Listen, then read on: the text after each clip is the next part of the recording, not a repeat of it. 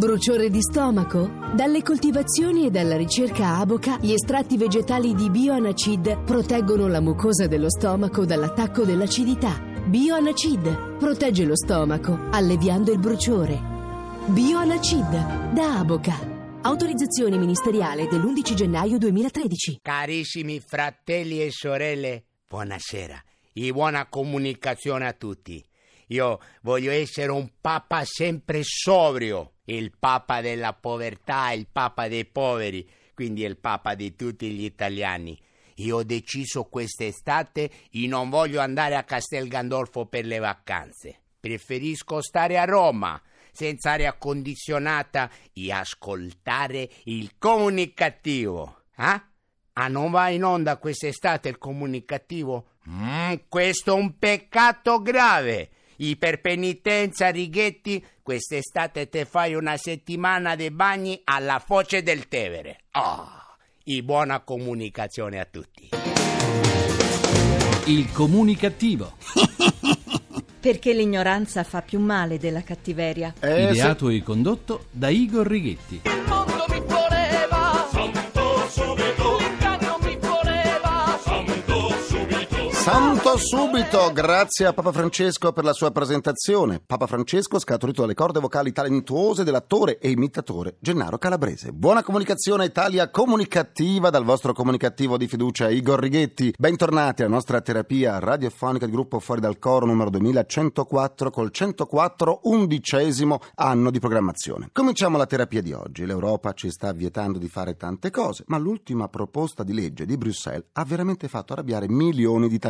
Tutti coloro che prestano cure amorevoli all'orto di casa. Se, secondo la Confederazione Italiana Agricoltore, si tratterebbe di oltre quattro milioni di italiani, dico quattro milioni di italiani, che al posto di rose e gerani si dilettano con le colture orticole, melanzane, pomodori, zucchine, insalata e via, via, via con l'ortaggio. Scusi, scusi lei, sì, lei, mi consiglia i pomodori migliori?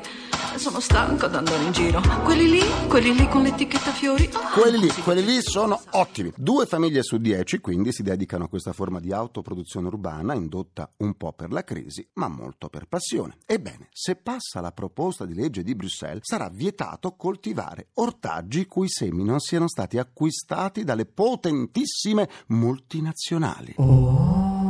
Oh, sì, è inevitabile pensare al mercato mondiale dei semi di peperoni e zucchine, che si fa sommare a oltre tredici miliardi di dollari e che va da una società svizzera a una tedesca, da una israeliana a una francese. Insomma, l'Europa pretende di controllare i semi, quindi l'agricoltura, mettendo così in crisi gli orti tradizionali e le coltivazioni amatoriali, oltre a costringere gli agricoltori ad acquistare i semi dalle aziende certificate multinazionali. Si vieta così agli agricoltori di fare il loro mestiere, quello cioè di riprodurre i semi degli ortaggi prodotti. Per avere un'idea dell'enormità di questa legge basti pensare che le bustine dei semi che si acquistano al supermercato soltanto in Italia hanno un giro d'affari di circa dieci milioni di euro. Tanta severità da parte europea però è a senso unico, perché i consumatori non vengono tutelati. Eh no, quelle bustine acquistate al supermercato non riportano le informazioni minime necessarie, non si ha notizia della provenienza né dell'anno di coltivazione e nemmeno, udite udite, del contenuto di quelle bustine. Oh mio Dio!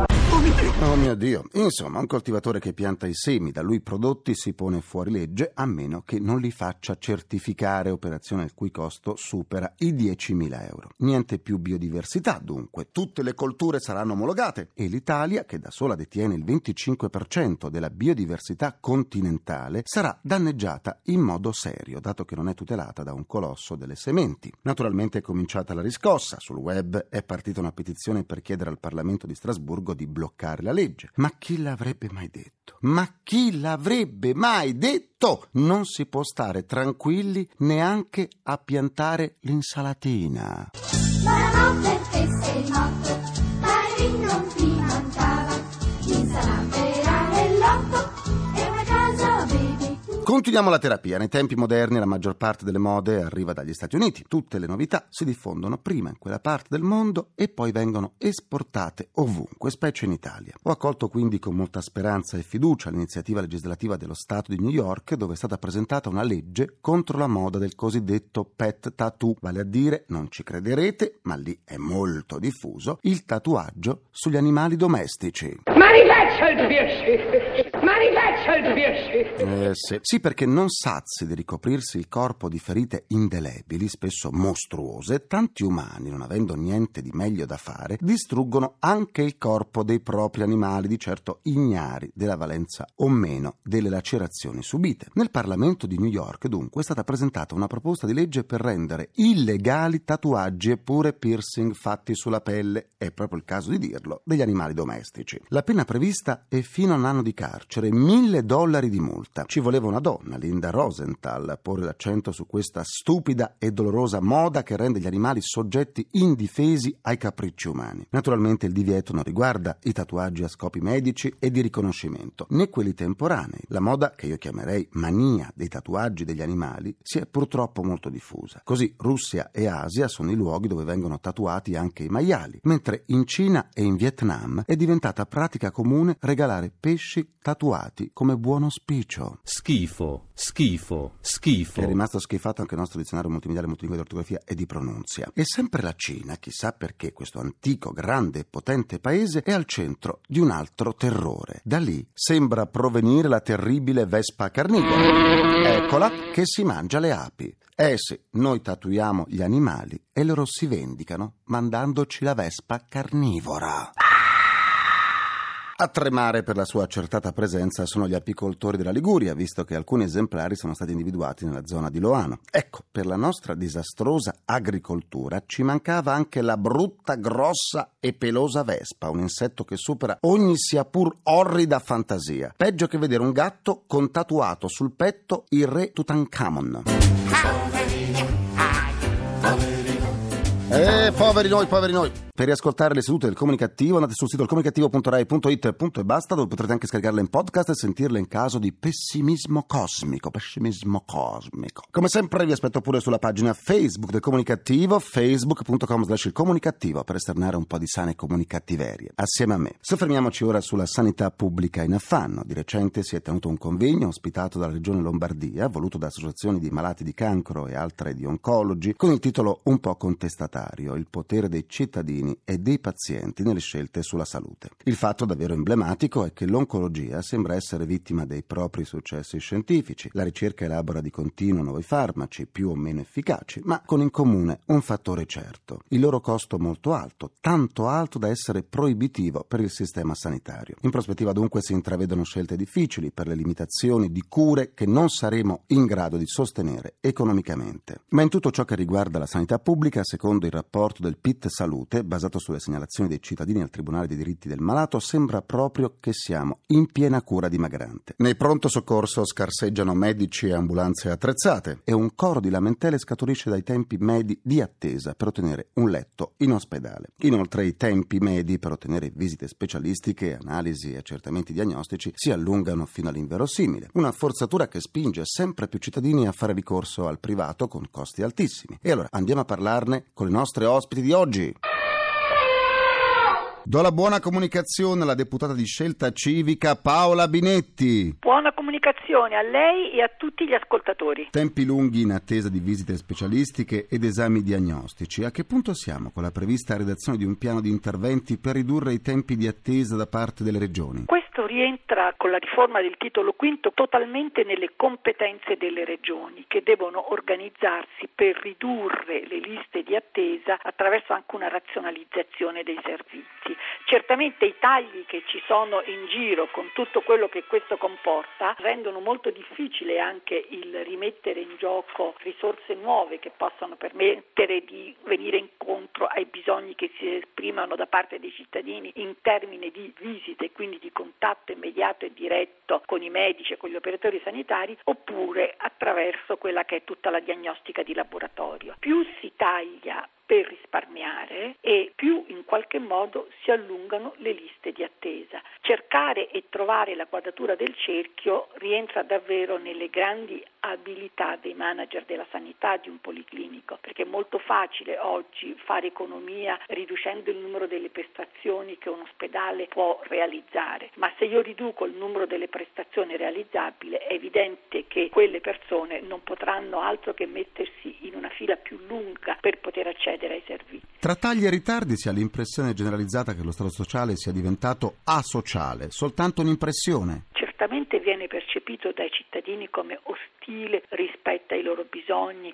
rispetto al grande tema dell'urgenza e spesso della drammaticità con cui una persona vive la necessità di fare un determinato accertamento. Ci sono degli accertamenti che sono di routine e che possono anche tollerare un margine di attesa, ma ci sono degli accertamenti che pongono dei quesiti inquietanti alle persone. Avrò un tumore? Non avrò un tumore? C'è una metastasi? Non c'è una metastasi? E davanti a problemi che assumono una dimensione drammatica così forte, l'attesa diventa intollerabile, per cui noi finiamo col riorientare, sia pure involontariamente, i pazienti da quello che è il sistema sanitario nazionale a quelle che poi sono, come dire, le prestazioni private a totale carico e costo dei cittadini, e questo può comportare per molte persone anche una sorta di indebitamento secondario che ormai diventa intollerabile per le famiglie, di cui conosciamo perfettamente il livello di impoverimento che si sta creando sotto tanti fronti, no? Quello che poteva essere tollerabile prima perché c'era un margine di risparmio nelle famiglie diventa intollerabile oggi perché questo margine di risparmio lo ha divorato la crisi. Dove sta andando la sanità pubblica? Necessariamente verso un processo di riorganizzazione molto forte. Aver creduto di poter liquidare il problema esclusivamente con misure di spending review e quindi con misure di tagli lineari non ha comportato affatto un miglioramento della risposta qualitativa, ma nemmeno della risposta quantitativa ai bisogni dei cittadini. Tant'è vero che noi in Commissione Affari Sociali alla Camera abbiamo intenzione di attivare da subito una sorta di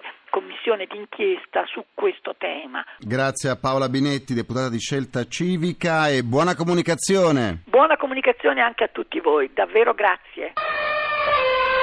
La nostra mascotte precario con il suo barrito annuncia l'ingresso della vicepresidente della Commissione Sanità del Senato, la senatrice Maria Rizzotti. Buona comunicazione. Buona comunicazione a tutti voi. Che cosa cambia nella sanità pubblica con la direttiva europea che elimina gli ostacoli che impedivano ai malati di curarsi in tutti i paesi dell'Unione, creando così di fatto una concorrenza tra stati per accaparrarsi i malati? Crediamo in un'Europa non semplicemente unione economica ma anche politica e culturale, sì. eh, non possiamo che cogliere con favore questa direttiva europea che elimina ostacoli nelle frontiere nazionali. Certamente dobbiamo far valere in Europa di più, direi, il nostro modello, i nostri principi di solidarietà e universalità. Non credo abbiamo nulla da temere nella concorrenza perché abbiamo eccellenze invidiabili e un modello che continua a essere tra i migliori del mondo anche in economia. Il decreto sanità dell'allora ministro Balduzzi, una mini riforma sanitaria, che cosa ha provocato di concreto nella sanità pubblica?